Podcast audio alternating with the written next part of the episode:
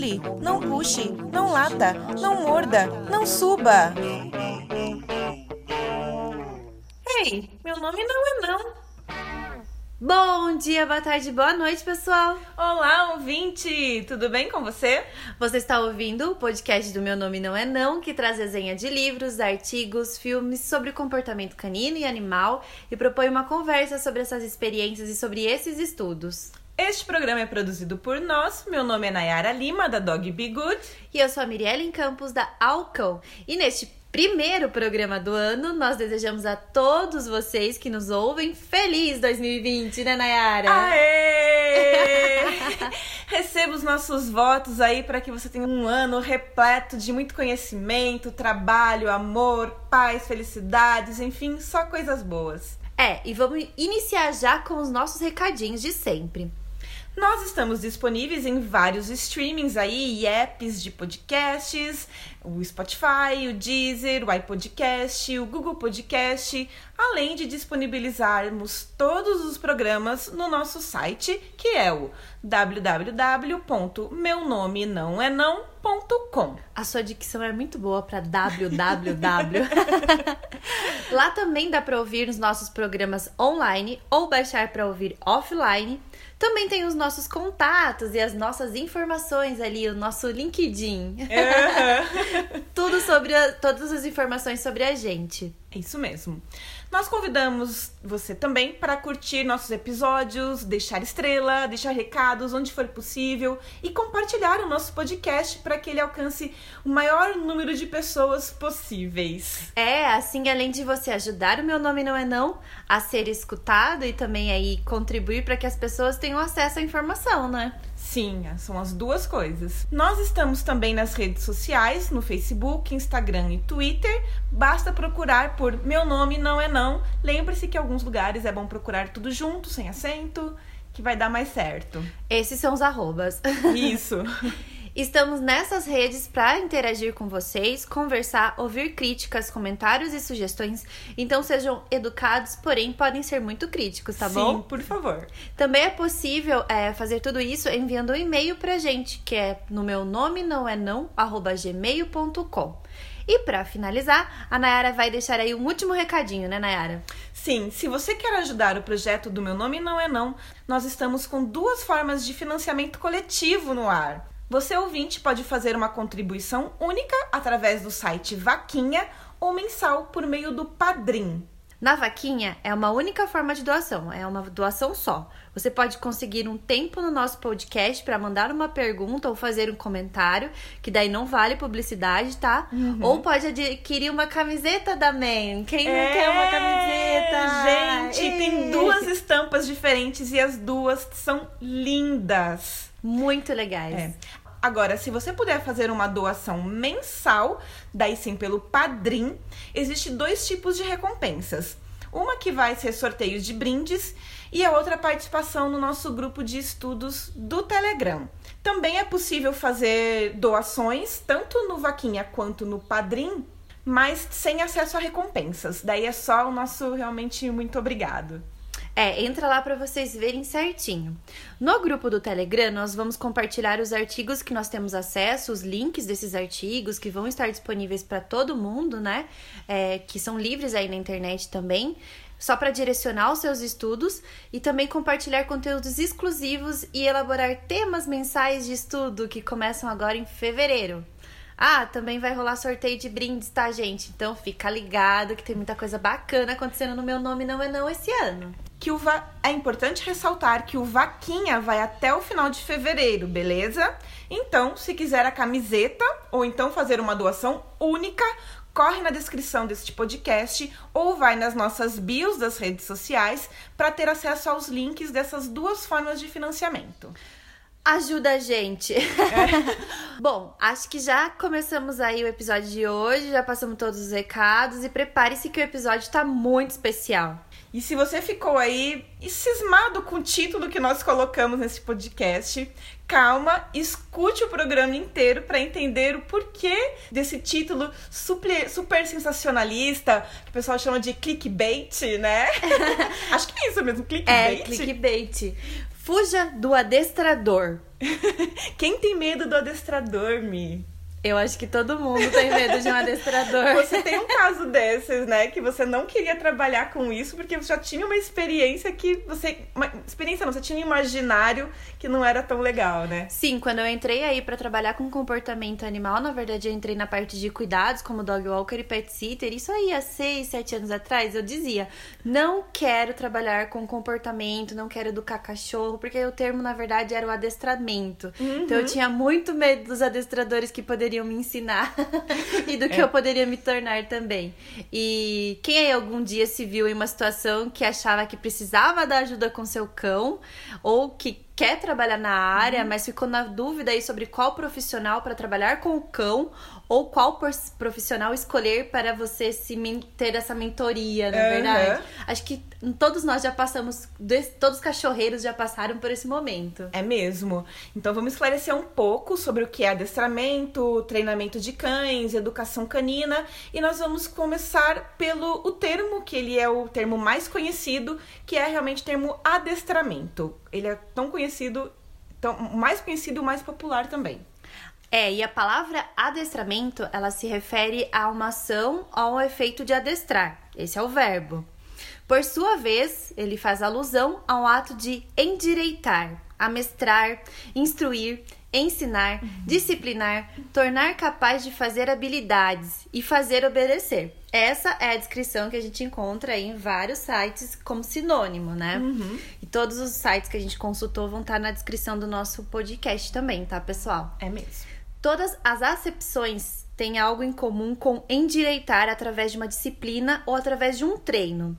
E esse termo ele é mais aplicado à prática com animais domésticos, mas também pode ser utilizado com animais de campo e animais selvagens. Uhum. Digamos aí os cavalos, que são animais de campo, uhum. e também é os selvagens como leões, que foram introduzidos, né, até em circos para essa forma Sim, de é diversão, mesmo. mas eles passavam por um processo de adestramento. É, e mesmo nos zoológicos, quando é preciso fazer é, procedimentos médicos, né? Esses animais que são selvagens são, tem o um mínimo ali de adestramento para poder ser feito os procedimentos médicos veterinários. É. Já quando aplicado para humanos, o adestramento ele é um processo contínuo, sistemático e organizado que, que permite desenvolver habilidades conhecimentos e destrezas necessárias para desempenhar um trabalho de uma forma eficiente. A etimologia, a origem da palavra adestrar, ela é o a mais destro mais ar, que é do latim adest, adesta, adestaker, Ad, eu acho que é adestare mesmo. Adestare. Adest, é que tem um X no meio da palavra, gente. Adextare, assim. Adextare, eu acho com que dois é Ds ainda. é, um, é um... Nossa, difícil. E essa é, etimologia, ela, tra, ela traduz é, efetivamente o efeito de endireitar algo. Do tipo fazer direito. Ou seja, a palavra adestrar significa fazer direito. Hum, muito interessante.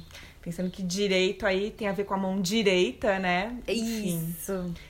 Quem são, quem são os canhotos estão errados. Sorry, tô brincando, gente. Não é verdade isso. Vocês estão certos também. Quem é canhoto aí? Você é canhota, Mi? Não, é, mas os canhotos são conhecidos como sinistros também, né? É verdade, que nome estranho, né? Sinistro. É sinistro. Bom, segundo Wikipedia, é, principalmente o Wikipedia em inglês, tem muita informação e muito conteúdo legal. Mas quando a gente procura aí sobre adestramento de cães, ele, o Wikipedia traz um artigo bem legal. E ele diz assim, entre aspas mesmo, copiado do Wikipedia, hein? O adestramento de cães é uma aplicação da análise do comportamento que usa os eventos do ambiente e suas consequências para modificar o comportamento do cão, tanto para auxiliar em atividades específicas tomar ações particulares ou até mesmo para participar efetivamente da vida doméstica contemporânea. Um cão aprende através das interações com seu ambiente, sendo esse por meio do condicionamento clássico, que é oriundo de formas de associação entre dois estímulos. Adestramento não associativo, onde o comportamento é modificado através da habituação ou sensibilização, e condicionamento operante, em que as formas de associação são feitas entre um antecedente e uma consequência. O adestramento em si é o ensinamento de comandos ou de ações que não são necessariamente naturais ao cão, aumentando o acomodamento do animal com o ambiente enquanto modifica os impulsos de latir e cavar, por, cavar, por exemplo. O treinamento em si é definido pela mudança proposital do comportamento canino. Fecha aspas. E por incrível que pareça, esse artigo ele tem como referência César Milan. eu fiquei bem cismada porque tem vários, vários é, pesquisadores e adestradores como referência. Entre eles o Alexandre Rossi, o Ian Dunbar, o Stacy Braslau Schneck, não sei como pronuncia esse nome, mas acredito que seja assim. E, e além de artigos que foram escritos aí por muitas, muitas mãos e, e a gente vai deixar o link para vocês também. O artigo ele ainda aborda o condicionamento clássico, a comunicação características inatas, comandos básicos, clicker e várias outras informações. E isso é bem interessante, né, Nayara? Uhum. O próprio Wikipedia traz apenas a palavra o próprio Wikipedia traz apenas a palavra adestramento, mas é, muito, é, mas é muito geral e não explica aí muita coisa. É, você precisa procurar por adestramento de cães que vai dar mais certo. Nas buscas do Google, achamos também o site Cão Positivo, que traz bastantes informações do Rogério Sandoval sobre a história do adestramento no Brasil, o que é muito legal, né, de saber uhum. como chegou aqui tudo isso. E na verdade o artigo é bem curto, mas ele possui um podcast de 44 minutos que aí, né, da podosfera, uhum. já todo mundo se habituando a isso, que vale a pena conferir. E o podcast é o Cão Mais Cast, que está no Spotify. Então corre lá para escutar, mas depois de escutar esse daqui inteiro. Exatamente. Bom, o Sandoval conta que no nosso país o adestramento começou lá na metade do século XX ou seja, lá pelos anos de 1945, 1950. E foi com a vinda dos estrangeiros europeus para o Brasil, que estavam fugindo da guerra naquele momento. Sabemos que vários países da Europa criaram raças de cães, então o amor deles por estes animais era evidente e os cães eram usados como ferramentas de trabalho também. Tínhamos como princípio, então, do adestramento os clubes de pastoreio e os cães de polícia. Apenas nos anos 90 é que a ciência sobre o comportamento começou a ser mais difundida. No podcast, ele fala essa evolução do treino de cães e a relação com a teoria, que veio ganhando mais espaço. Ele também conta que no Brasil, assim como no mundo, demorou para termos acesso à informação científica. E pior, como essa informação estava acontecendo em outros países, era ainda mais demorado para chegar por aqui. Inclusive, ele fala uma coisa engraçada, que nós temos mais dificuldade de aceitar os cães da polícia, e isso acontece porque os treinadores é, daqui fizeram muitas apresentações de entretenimento, em que os cães eles podiam ser tocados pelas pessoas, enfim, tinha essa, essa, essa relação com o cão muito mais próxima, que já é uma coisa super natural do brasileiro, né? Ser mais caloroso, mais próximo dos outros, e isso só foi, só foi reforçado por esse tipo de apresentação. Diferente da Europa, em que os países fazem realmente demonstrações do próprio trabalho, e isso torna a população mais consciente sobre como, sobre como tratar os cães, com um pouco mais de. Respeito. É. Espaço. E espaço, exatamente, essa é a melhor palavra. O Sandoval diz que teóricos como Conrad Most, Pavlov, Skinner, Watson, Thorndike, todos formularam teorias, mas Keller e Marian Brilland que começaram a unir as duas coisas de maneira mais efetiva, ou seja, prática e teoria. E foram eles que introduziram o clicker também. Outra coisa interessante de se falar é que o treino positivo de cães foi se difundindo depois que passou por outros animais, como animais marinhos e aves. E aí eu indico que vocês todos assistam o documentário Blackfish, que tem no Netflix. E é um documentário muito legal que fala sobre os parques do SeaWorld e como os animais eram treinados. Também tem a parte muito triste de como eles eram é, retirados da natureza, mas uhum. fala-se muito, né, pra gente que é que tá entrando nesse, nesse meio do comportamento, a gente vê como eles eram treinados e era através do clicker. Tanto né, as orcas quanto os animais, é, os golfinhos e, e animais menores também era utilizado o clicker. Muito legal. Outra informação interessante que o Sandoval traz é que o adestramento na Europa foi mais ligado à etologia, enquanto nos Estados Unidos ao behaviorismo. E isso é, faz todo sentido, porque foi nos Estados Unidos que começou toda essa, essa questão dos estudos sobre a psicologia do comportamento, né? Ele também conta que no Brasil, um nome que se destaca, que se destaca neste início do adestramento é o do professor de psicologia Jairo Mota. E gente, ele tem um, link, um LinkedIn que é a coisa mais fofa. Então é só procurar Jairo com Y Mota, com dois T's. E ele tem até uma empresa que faz treinamento de animais e até bebês para comerciais. Maluco, que né? demais, maluco. é, a gente precisa entender um pouquinho mais, conhecer um pouco mais a respeito. Quanto mais a gente estuda, mais a gente percebe que a gente tem que descobrir, né, né Mi? Descobrir as, outras, as pessoas. De onde vem as origens, as é. vertentes, é. as influências, né? Mas voltando ao adestramentos, vamos tentar ser um pouquinho mais cronológico na história, cronológicas na história. Então, se pensarmos bem, o adestramento começou quando começamos a conviver com os cães, correto? Uhum. Treinamos os nossos cães 24 horas por dia, Sim. lá atrás não era diferente. Assim que eles começaram a perceber na convivência conosco aquilo que nós gostávamos e o que não gostávamos e aquilo que facilitava a presença deles em nossas aldeias. Foi assim, né? É, sim. Entendemos que sim. Até que os cães realmente começaram a fazer parte das nossas sociedades e começaram, começaram a ser selecionados para o trabalho, que é uma parte muito importante dessa relação. Uhum. Assim, tinham que desempenhar funções específicas, o que no início provavelmente foi a captura de um comportamento inato do cachorro e aos poucos foi passado de geração em geração. Por exemplo, já ouvi falar que os border collies em fazendas aprendem a pastorear com os pais e outros cães do local. Mas hoje há um treinamento específico para que se melhore ainda mais essa aptidão do trabalho deles, né? uhum. né? Por volta de 127 e 116 anos antes de Cristo, ou seja, há mais de dois mil anos, um fazendeiro romano, Marcos Varro, deu conselhos sobre a criação e o treinamento de filhotes.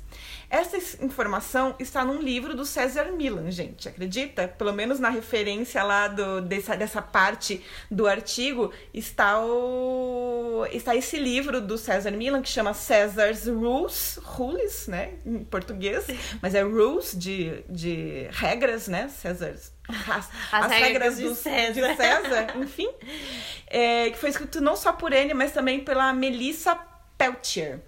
E nos escritos desse romano estava um treinamento do cão para tarefas específicas e o valor desse treinamento inicial. E vocês sabem que as análises genéticas são sempre muito controversas aí, mas suspeitas que as raças começaram a se desenvolver há 5 mil anos. Lembrando que temos a domesticação há 14 mil anos ou 20 mil anos, de acordo com alguns teóricos, né? Existe uma divergência aí. Mas raças conhecidas como Chow Chow têm cerca de 2.200 anos mas foi realmente a partir do século XIX e XX que as raças se proliferaram e vários cães de trabalho foram, foram desenvolvidos. Além dos cães de guarda e daqueles que faziam transporte, como os huskies, criou-se raças para diversos tipos de caça, especialmente as caças recreativas da nobreza europeia, né, Mi? Porque nesse momento os cães eles começaram a ser selecionados também por status, né, da nobreza também, do momento. É. Os pastores foram sendo disseminados, os collies, os border collies, os pastor australiano, entre outros cães do tipo que faziam um trabalho aí muito importante para as pessoas nas, nas, na, no campo, né? Os cães de guarda também eram essenciais para cuidar dos rebanhos, das fazendas, assim como aqueles que matavam os pragas, hoje conhecidos como os terriers, né, Mi? E em 1848, o Hutchinson publicou Dog Breaking the Most Expeditious, Certain and Easy Method Whether Great Excellence or Only Mediocrity be required with uts and ends for those who love the dogs and the gun. Gente, meu inglês é horrível. Eu entendo, eu juro que eu entendo do que eu tô lendo, mas eu não, não sei falar absolutamente nada. Meu inglês é horrível. Mas assim, a tradução seria mais ou menos isso. Cachorro esmiuçado, o mais ágil, certo e fácil método, seja buscando a excelência ou mediocridade, poderia também ser usada a palavra modesta, modéstia, né? Para quem ama cães e armas. Gente. é como os cães de guarda eram vistos, talvez? É. Essa publicação era como um guia para cães de caça. Ah, por isso que eu associei a, a arma. Isso, era um, era, era um treino para cão e pra arma. Então, quer dizer, é, é você O matava... caçador é, tem a arma e ainda ele tem o cão que é uma outra arma. É, é, é. Ou que é um ajudante ali de uma caça armada. Armada. Entendo. Eu encontrei essa informação também no Wikipedia. Tô falando que tá bem legal essa, esse, esse artigo do Wikipedia. Tá gigantesco, mas em inglês, gente. O em português não tá tão... le- Não é, é bem completo, mas não tanto quanto o inglês. E a referência é de um livro de 1865, do Liut, Liutgen Hutcherson. Com o crescimento urbano, os cães saíram das fazendas para as cidades. E os cães de guarda tiveram destaque na área da segurança. Os Bloodhounds da Inglaterra e da Bélgica protegiam as igrejas e caçavam bandidos. E olha outra coisa que eu achei que é bem legal, me veja essa história. Uma das tentativas, entre aspas, tá? Uma das primeiras tentativas de usar cães no policiamento, no policiamento foi em 1889 pelo comissário da Polícia Metropolitana de Londres, Sir Charles Warren. Os repetidos fracassos de Warren em identificar e prender o serial killer Jack, ou estripador, Amada, adoro serial killer. renderam-lhe muita difamação na imprensa, inclusive sendo denunciado por não ter usado cães de caça para rastrear o assassino. Faz sentido. É. Ele logo arranjou dois Bloodhounds treinados para a realização de um simples testes de rastreamento da cena de outros dois crimes do assassino. Os resultados estavam longe de ser satisfatórios. Com um dos cães mordendo o comissário e ambos os cães mais tarde fugindo, exigindo uma busca policial para encontrá-los. Fecha aspas. Então, eu acho que deu pra perceber que não existia muita técnica pra usar os cães nessa época, né? Era uma tentativa e erro mesmo, né? Era uma coisa de confiar realmente naquele animal, que se ele fazia aquele trabalho tão bem ali na caça junto com seus tutores, né? Seus parceiros, também ele faria. Numa cena de um crime, É, né? Mas não se levou em conta o que os cães não generalizam tanto assim, né? Exatamente. Na história das guerras, os cães eles foram usados pelos gregos, egípcios, persas e pelo Império Romano. No site aí www.worldpolicymuseu.org.uk a gente encontrou mais sobre a história dos cães na polícia. Alguns dizem que foi usado em 19 1859 em Luton, na Inglaterra, para caçar um assassino.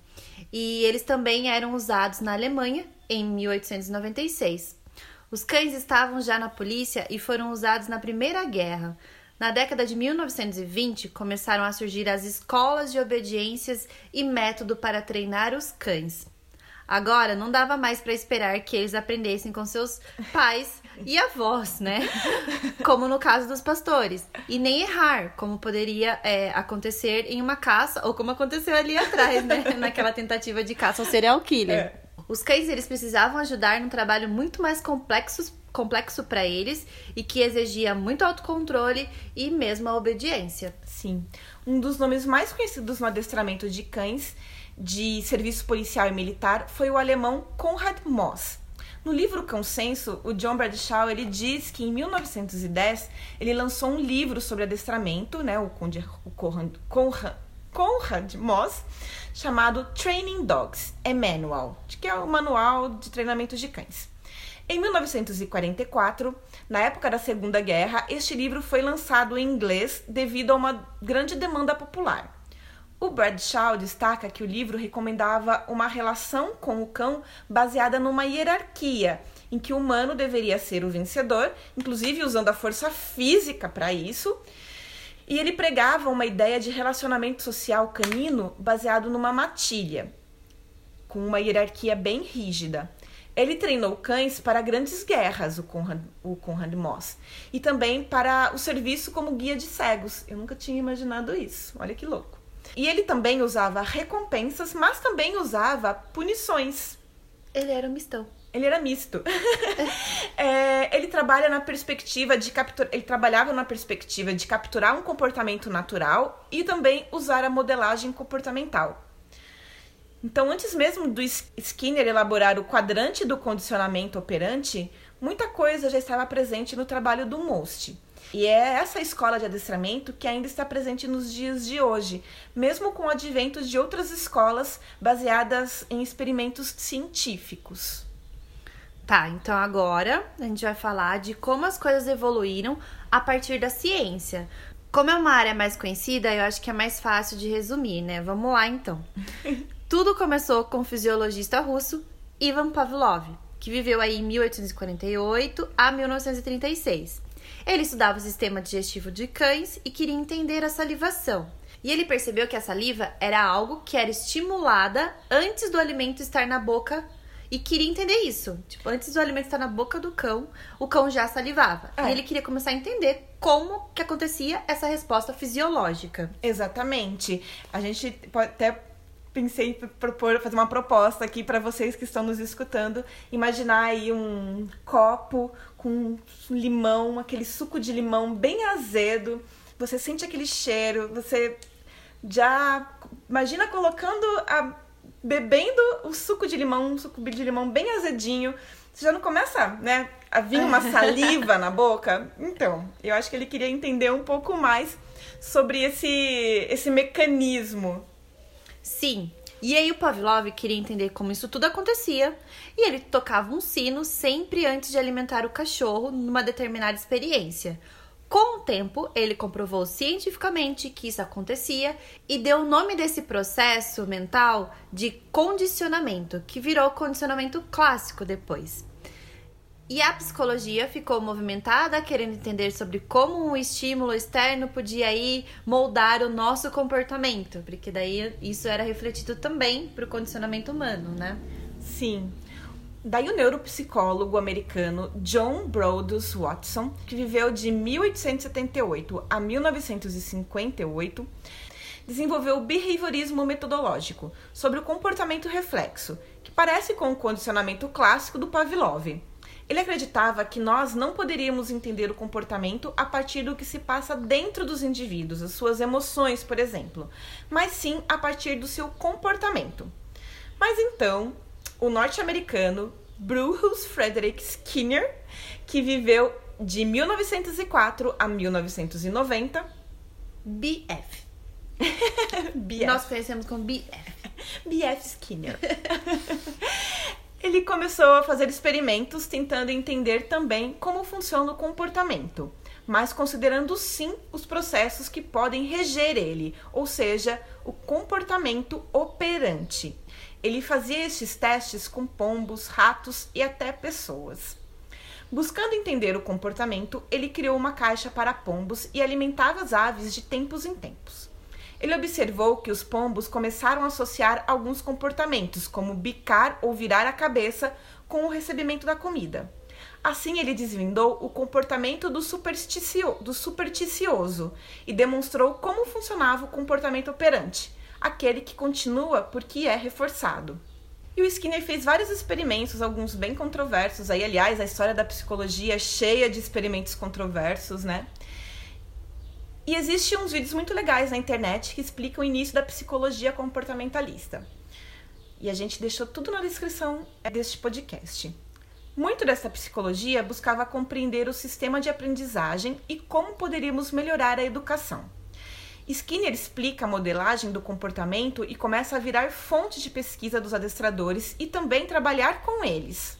Ele fez parte de um, programa para treinar animais para desempenharem funções na guerra, mas esse trabalho dele nunca foi usado na prática, então ficou só na teoria. É, o, a, o trabalho em questão era de pombos bomba. É. e é engraçado porque né? tem um. O nome é Pigeon. Pigeon é, Trainer, uma coisa assim. E algumas pessoas achavam que era porcos, porque a palavra lembra porcos, mas é um tipo de, de pássaro, de é um tipo pássaro, de pombo. É tipo de pombo. Ainda na turma da psicologia, outro grande teórico que revolucionou nossas ideias sobre comportamento foi outro americano, o psicólogo Edward Lee Thorndike. Thorndike, que viveu de 1874 a 1949. Ele queria saber como aprendíamos e percebeu que os animais aprendiam as coisas por meio da tentativa e erro, ou seja, a lei do efeito. Antes mesmo do Pavlov, era Thorndike, que era uma das referências para os comportamentalistas que viriam a seguir. É dele a ideia de fazer uma caixa problema para que os gatos descobrissem como escapar. E, como eu já disse, né, a ciência é bem má com os animais, às vezes para entender os próprios animais e às vezes para entender a nós mesmos, né? Com tudo isso acontecendo, a relação entre os pesquisadores e treinadores começou a se estreitar. O casal Marion e Keller Breland trabalharam com Skinner para os militares americanos, nesse caso que a gente já falou. Depois disso, eles começaram a treinar vários animais. E eles tinham uma fazenda onde faziam os treinos durante, onde faziam os treinos aí durante anos e também faziam um show anual para a cidade com galinhas treinadas. e também treinaram animais para comerciais de TV e várias outras coisas. É, eles eram formados em psicologia e escreveram vários artigos, entre eles um chamado The Misbehavior of Organisms, que faz relação com o artigo do Skinner que chama The Behavior of Organisms. Ou seja, acho que rolou alguma treta, porque eles falam sobre, o, o Skinner fala sobre o behavior, que é o comportamento, e eles falam sobre o misbehavior, que é o mau comportamento. Ou não é treta, é só realmente um adendo. Um complemento é. ali, uma, um outro ponto de é. vista. A gente vai ler e vai descobrir. Também adotaram o uso de um marcador, o que chamavam de estímulo ponte, que era um apito ou um clique. Mas o sucesso do clicker no futuro dependeu de outra treinadora, a Karen Pryor, que conseguiu realmente difundir o uso do clicker no treino de cães. E foi ela, Karen Pryor, que iniciou o treino de animais marinhos no Sea World. O Keller morreu de ataque cardíaco, bem trágico, em 1965. Um pouco mais de 10 anos depois, a Marian se casou com outro treinador, o Bob Bailey, que é vivo, ela já não é mais, e é referência no treinamento ainda hoje. Ele havia sido diretor de um programa de treinamento de animais marinhos e eles treinaram juntos mais de 140 espécies. Ela, como eu disse, morreu em 2001. Já o Bob Bailey continua vivo e até deu recenti recentemente, não, no ano passado ele deu uma entrevista para outra treinadora que é super reconhecida, que é Susan Garrett. E ele conta nesse, nessa, nessa entrevista com ela que ele já treinou mais de 15 mil animais. Mas, meu Deus. é muita gente. Muito animal, quer dizer. A ascensão da pesquisa em comportamento animal foi reforçada também pelo etólogo austríaco Konrad Lorenz, que viveu até 1989 e ele é considerado o pai da nova etologia. É dele o estudo sobre o imprinting, que é aquele período em que o animal está aberto a conhecer quem será sua família, seus pais, seu grupo. Ele também escreveu sobre cães e o treino de cães é dele aquela pesquisa sobre imprint em pássaros, né? Em aves, Sim. que nós já comentamos também aqui, já fizemos episódio no, já. No podcast. Nem lembro mais em que livro que a gente falou sobre isso. Eu acredito que foi no da Alexandre Horowitz. Não me lembro. Fica aí a dica. Falem pra gente onde foi que a gente leu isso. Realmente. Bom, mas agora começamos a falar sobre a modernidade do adestramento. Além do clicker da Karen Pryor, que ela ajudou a difundir, é, e que iniciou seu trabalho em 1960 com golfinhos, nós fomos conhecendo outros grandes nomes, né? Então, a de Rugas, o Ian Dunbar, muito deles baseados nessa corrente do adestramento chamada positivo. Os estudos que temos acesso apenas reforçam o valor dessas metodologias no treinamento. Com as novas pesquisas sobre cognição, que surgem com o desenvolvimento da ciência, mais aspectos começam a aparecer, mas eles na verdade revelam a importância da nossa proximidade e da boa relação com os cães. Agora é possível dizer que eles são seres sencientes, ou seja, eles sentem emoções e sensações de forma consciente.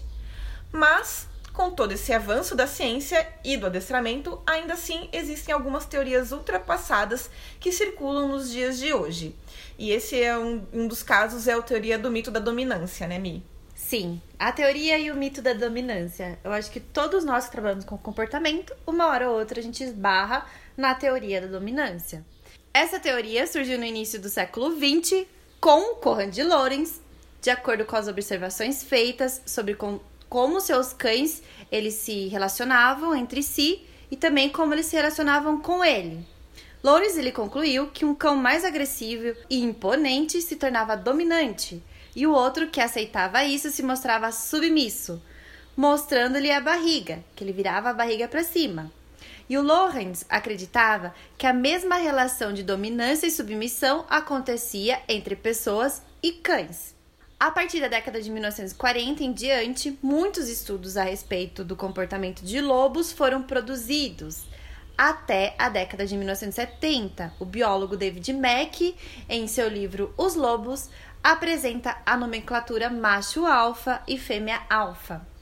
A teoria da dominância começou a ser muito divulgada e aceita por muitos anos e se baseou no fato dos cães serem descendentes dos lobos. Então, como os tais deveriam ter os mesmos aspectos comportamentais. E já vimos no podcast e nos livros que nós desenhamos, de biólogos, antropólogos e científicas, cientistas como o Consenso, do John Brodenshaw, Seu Cachorro é o Gênio, do Brian Hare, da Vanessa Woods, que os cães são biologicamente muito parecidos com os lobos, mas não são descendentes diretos. E eles têm um ancestral em comum. Somente isso, um ancestral em comum. Como nós também temos em relação aos primatas, mas nós não descendemos diretamente de uma espécie de macaco.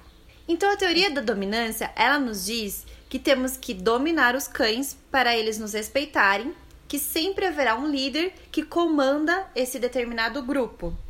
O David Mack foi a pessoa responsável por elaborar a hipótese da teoria da dominância baseado em um experimento feito com os lobos em cativeiro. No comportamento animal, a dominância é defendida como uma relação entre indivíduos conquistada através da agressão, força e submissão, a fim de estabelecer prioridades de acesso aos recursos que aquele animal deseja, como comida, o sexo oposto para acasalamento, pontos de descansos é, prediletos e etc. Essa teoria entre os lobos já está sendo atualizada e os estudos atuais já apontam que não é bem assim. Há, muitos, há muito mais flexibilidade do que simplesmente regras rígidas. No estudo do comportamento dos lobos, observou-se que eles organizavam-se de uma forma hierárquica, onde existia um macho alfa e uma fêmea alfa. Os lobos dominantes, eles comandavam um grupo, uma alcateia, e os submissos, submissos respeitavam esta regra. Atualmente sabemos que esses estudos foram realizados com lobos que viviam livres, mas suas origens eram diferentes, isto é, eles estavam formando um grupo artificial no qual eles agiam com, no qual eles não agiriam como eles agiam na natureza. Sim, eles, eles não estavam mais livres, eles foram eles foram retirados da natureza, estavam em cativeiro. Confinados para o estudo. Isso, e esses lobos, cada um de uma matilha, de uma cateia diferente, estavam é, sendo obrigados a conviver em conjunto e eles foram avaliados o comportamento, quiseram entender o comportamento do lobo a partir disso. Exato. Ia dar certo? Não, né? Só podia dar ruim. Um lobo tinha vindo de uma região e os outros capturados em outra, e aí foram colocados no mesmo território, e aí se organizou uma grande confusão. Considere essa informação e a gente já pode entender muito a interpretação dos resultados, como a Nayara mesmo já começou a nos dizer. É. O comportamento natural dos lobos nos ajuda a compreender alguns comportamentos dos cães, mas a gente não pode dizer que eles se comportam de maneira igual. A domesticação entrou aí no meio, né? E os cães aí estão com a gente cerca de 14 mil anos, 20 mil anos, 18 mil anos, né? A gente não sabe muito dizer, tem vários estudos uhum. controversos. Mas há mil anos, mil anos. É, no mínimo 14 mil anos. No mínimo 14 mil anos, a domesticação tem agido e promovido muitas diferenças físicas e comportamentais entre eles e os lobos. O contato com a sociedade humana foi capaz de tornar o ancestral do cão um canídeo menor e com comportamento mais aceitáveis para os humanos. O etólogo e autor da teoria da dominância, o David Mack, ele veio a público se retratar, tem vídeo dele no YouTube falando sobre isso, e ele pediu assim: por favor, pessoas, parem de divulgar essa teoria equivocada. Essa teoria ela é utilizada ainda hoje em, com muitos adestradores que utilizam métodos coaversivos, né, coercivos, aliás, para ensinar, justificando os ensinamentos né, e, a, e, essa prática, a teoria da dominância, que diz que você precisa ser o alfa e mostrar ao cão quem manda. Em um novo estudo conduzido na década de aí, 1990 para 2000, o David Mack ele observou que o comportamento de lobos em cativeiro não segue nenhum padrão natural.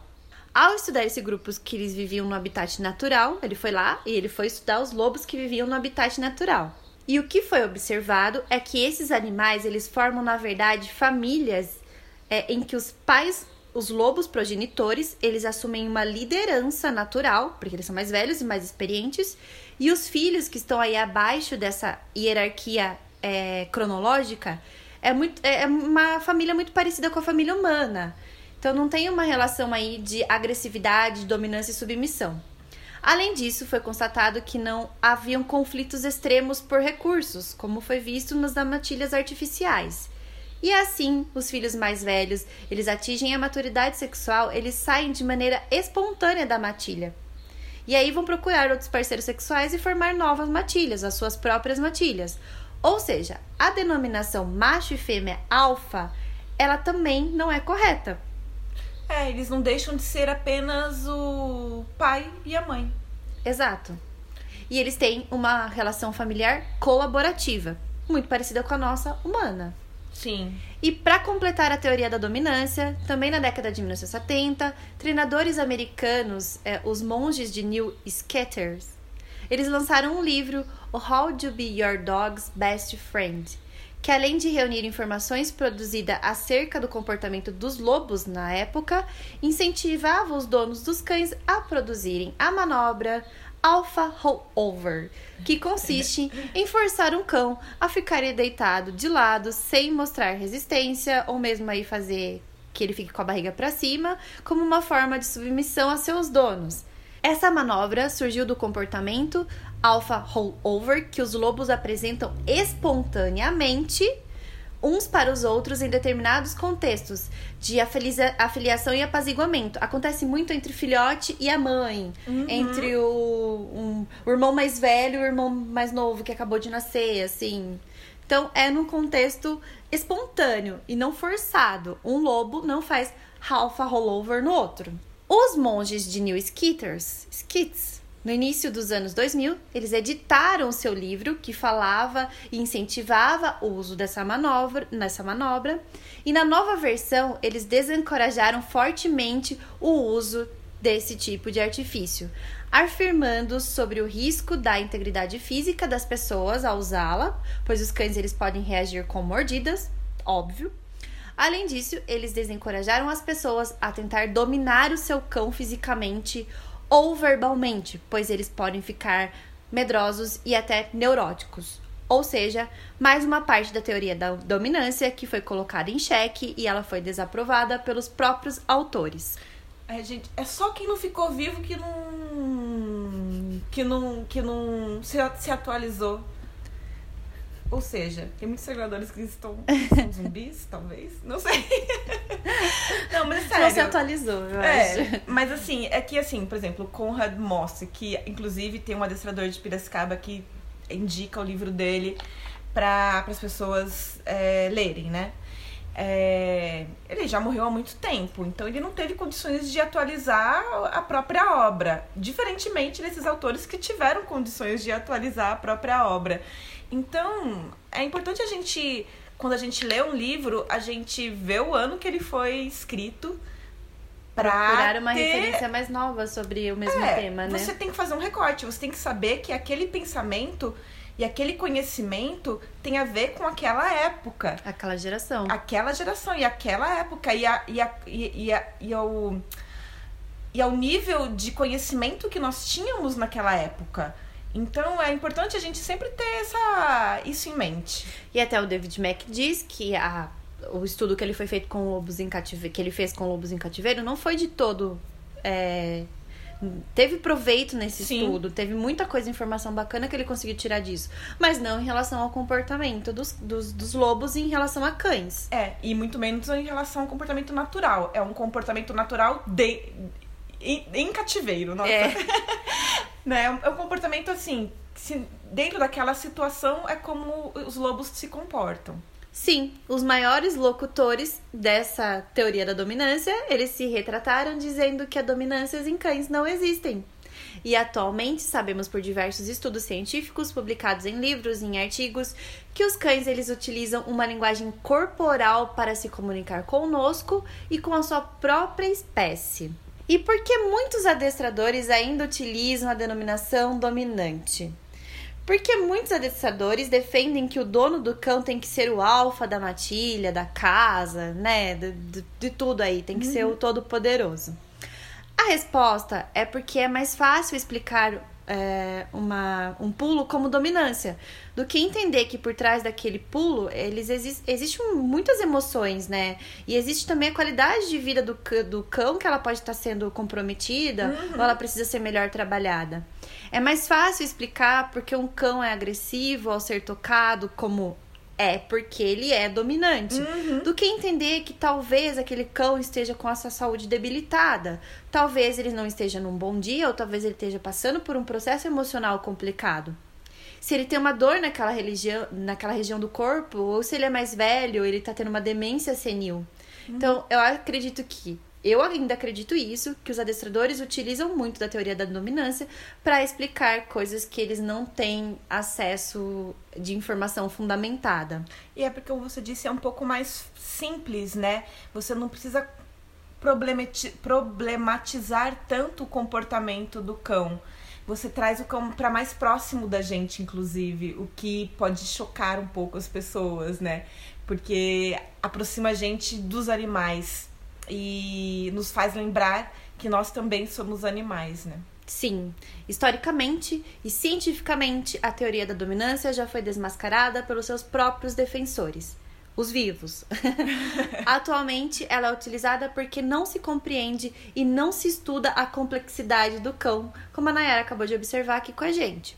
O cão ele é um exímio observador dos gestos humanos e ele tem um sistema nervoso central bem parecido com o nosso. Como a, como a gente já viu em inúmeras pesquisas aqui do Brian Hare, né, no seu uhum. Cachorro é um Gênio, ele traz muitas pesquisas direcionadas a isso. A cognição, A né? cognição. Sendo assim, existe uma complexidade grande e um vasto campo a ser estudado sobre a cognição, linguagem e, consequentemente, o comportamento desse animal.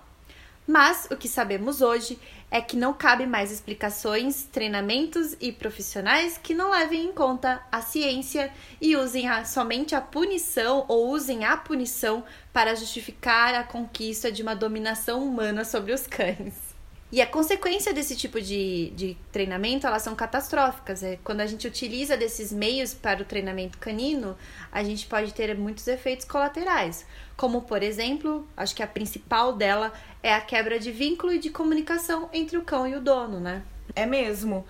Uma coisa que eu acho importante a gente destacar que não é simplesmente defender uma metodologia ou um nome de metodologia, um nome de treino, mas sim a gente entender como os cães aprendem e como é, é possível que a nossa relação seja melhor e se torne cada vez melhor. Então, a gente escuta muito falar que adestramento positivo não é para cães agressivos, ou que não funciona porque nós estamos humanizando muito os cães, né? E eu acho que algumas pessoas não entendem o que é realmente antropomorfizar os cães e o que é tratá-los como animais familiares, que é o que eles são. Animais que entendem essa estrutura familiar e que entendem que nós não somos cães, que nós somos pessoas e eles são cães. De qualquer forma, respeitar a natureza canina dos cães é o mínimo que todo adestrador deve fazer. O adestrador que diz que resolve problemas sem que o cão tenha suas necessidades básicas atendidas com certeza ele está enganando é, o tutor. Cães precisam de atividades físicas, alimento biologicamente apropriado para eles, estímulo mental, social, cognitivo, e tudo isso seria super natural se eles estivessem livres. Presos em nossas casas, cabe a nós proporcionar isso e estar alerta à sua natureza, à sua sensibilidade por aromas, por exemplo. Se o cão tem a sua própria caminha, ou se dorme com tutores, se a cachorrinha tem uma casinha de princesa, ou dorme num colchão desbotado, isso realmente ele não faz diferença para o cão. Mas os tutores têm o direito de viverem essa experiência. Se eles querem dar uma casinha toda colorida de princesa para o cachorro, eles podem viver isso desde que não afetem aí a saúde física e mental dos cães. E não afetem é não colocar uma casinha de princesa em uma altura em que o Spitz alemão não consiga Sim. acessar e ele tem que ficar pulando, né? E talvez danificar o seu lado motor. É, nesse sentido que não é antropomorfizar, né? É, a gente precisa entender os cães, divulgar o que são de fato os cães. E a partir do que a gente conhece, a gente pode aí construir uma relação a partir desse conhecimento mesmo. E com tudo isso que nós falamos, Mi, nós devemos fugir do adestrador quando? Ai, Nayara, que pergunta mais difícil, não? Pois é. Eu acho que acima de qualquer tipo de metodologia, a gente tem que fugir de um profissional que utilize de técnicas aversivas para se ter um comportamento de um animal. Técnicas aversivas ou instrumentos aversivos. Vamos esclarecer. Nós já temos milhões de estudos científicos que falam que o uso de enforcador causa inúmeras doenças. E o, e o nome do aparelho já se chama enforcador. Uhum. Porque ele enforca, né? Partimos forca, enforca, machuca. Então, por que, que eu sei que existem outras técnicas e eu sei que, que vão trazer o mesmo comportamento porque utilizar desse tipo de instrumento? É, Isso Se tá esse falando... profissional defende isso, É. a gente já tem que fugir dele. Isso a gente tá falando em construir comportamentos. Construir comportamentos com um aversivo é uma coisa totalmente equivocada de todas, assim, né? Isso é, é claro, nossa opinião, e a, eu, desculpa, a nossa opinião baseada no que a gente tem lido e estudado.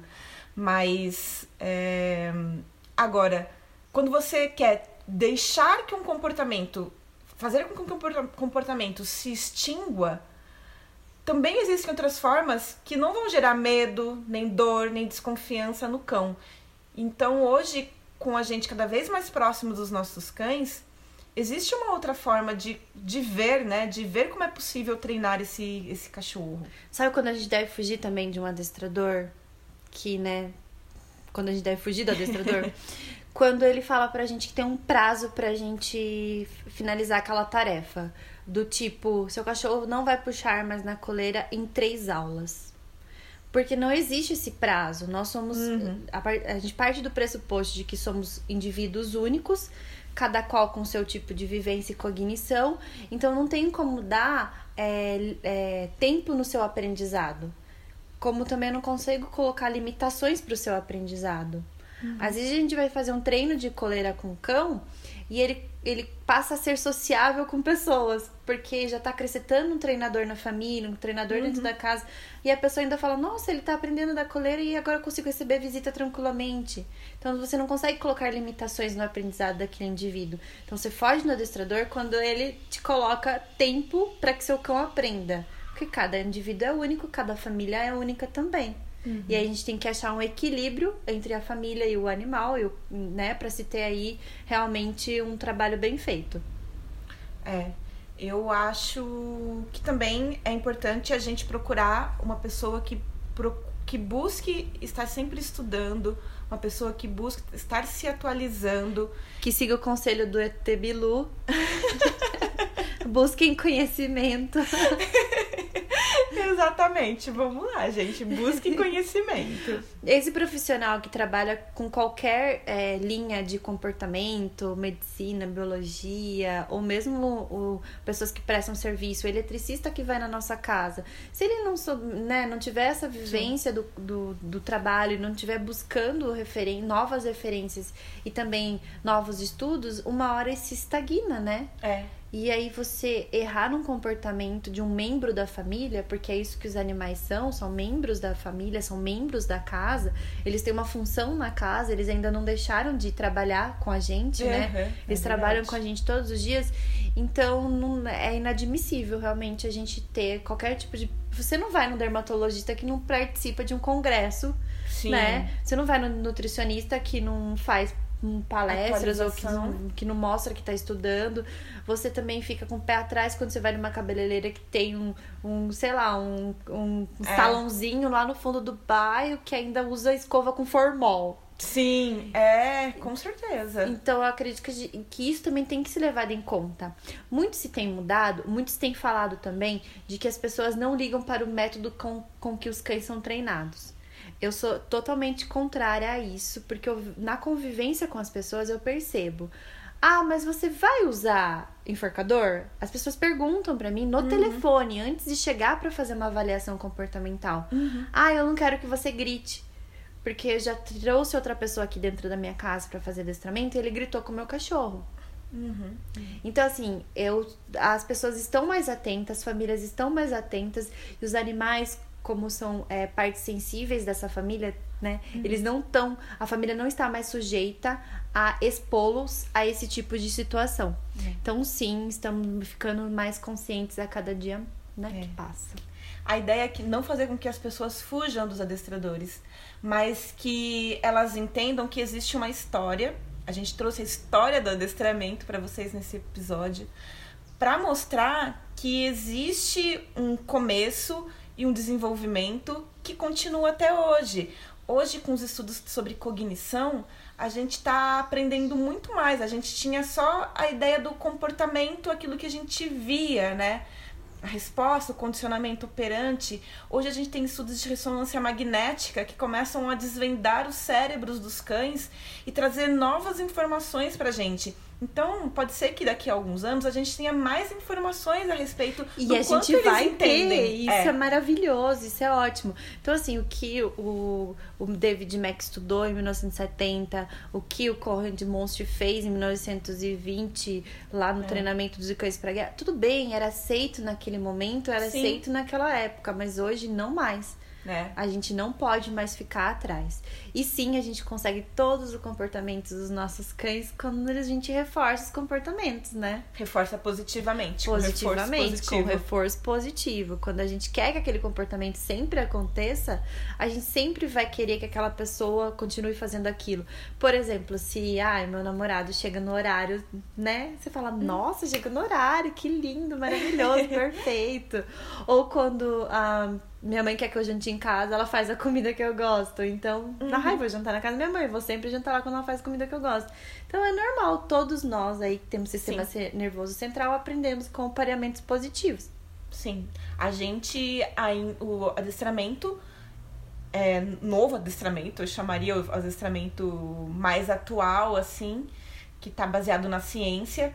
Ele trabalha dentro do condicionamento, ainda condicionamento operante, a gente vai deixar mais informações, todas as descrições, os links e tudo mais. Se quiser entender sobre condicionamento também e não entendeu muito bem ainda como isso funciona, escreve pra gente ou participa do grupo da gente no Telegram, Sim. que a gente vai fazer grupo de estudos e vai ter várias informações e coisas legais e artes e conteúdos exclusivos.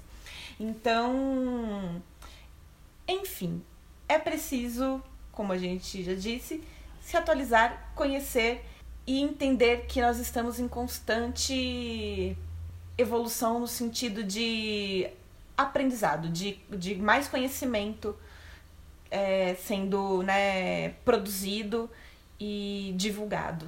Tem uma camiseta do Dante que a gente gosta muito daquela frase, né, Nayara? Como que é? Adestrando humano e educando cães. Isso. Alguma Inclusive, coisa assim. ele tá com uma série no YouTube que tem esse mesmo nome e que é, é maravilhosa, muito tá muito boa. É, endireitar humanos é. e educar cachorros. É, exatamente. Vamos traduzindo assim. Então, pessoal, a gente encerra o primeiro podcast de 2020 e aqui. Nossa, esse ano, gente, vai ser demais. A gente já começou aí com pé direito, hein? E nós estamos preparando muitas coisas legais. Algumas séries, além dos próprios das próprias resenhas de livros e artigos científicos. A gente comprou livro novo, chegou, com Ai, nossa, as folhinhas assim Ai, da editora, Deus. cheirando novo, né, né? Nossa, temos o quê? Felizes. Já temos três resenhas de livros. Não, a gente tem cinco resenhas já, né, pra esse Ó, ano. É, são dois Não, que a gente... sem spoilers. Não, são dois que a gente já tá sem fazendo. Sem títulos de spoiler. Mais um, título. mais um, mais um e você comprou um que, você, que é diferente do meu. Qual que você comprou mais? Não, ainda não chegou, mas ainda não. Ai, nossa, vão ser seis então! Seis livros. Será que a gente vai dar conta? Nossa, espero. e ajude tudo isso a acontecer então, tá, gente? Contribuindo aí com a gente, nosso financiamento coletivo. Não vai é. esquecer é. da vaquinha e não vai esquecer do padrinho, tá?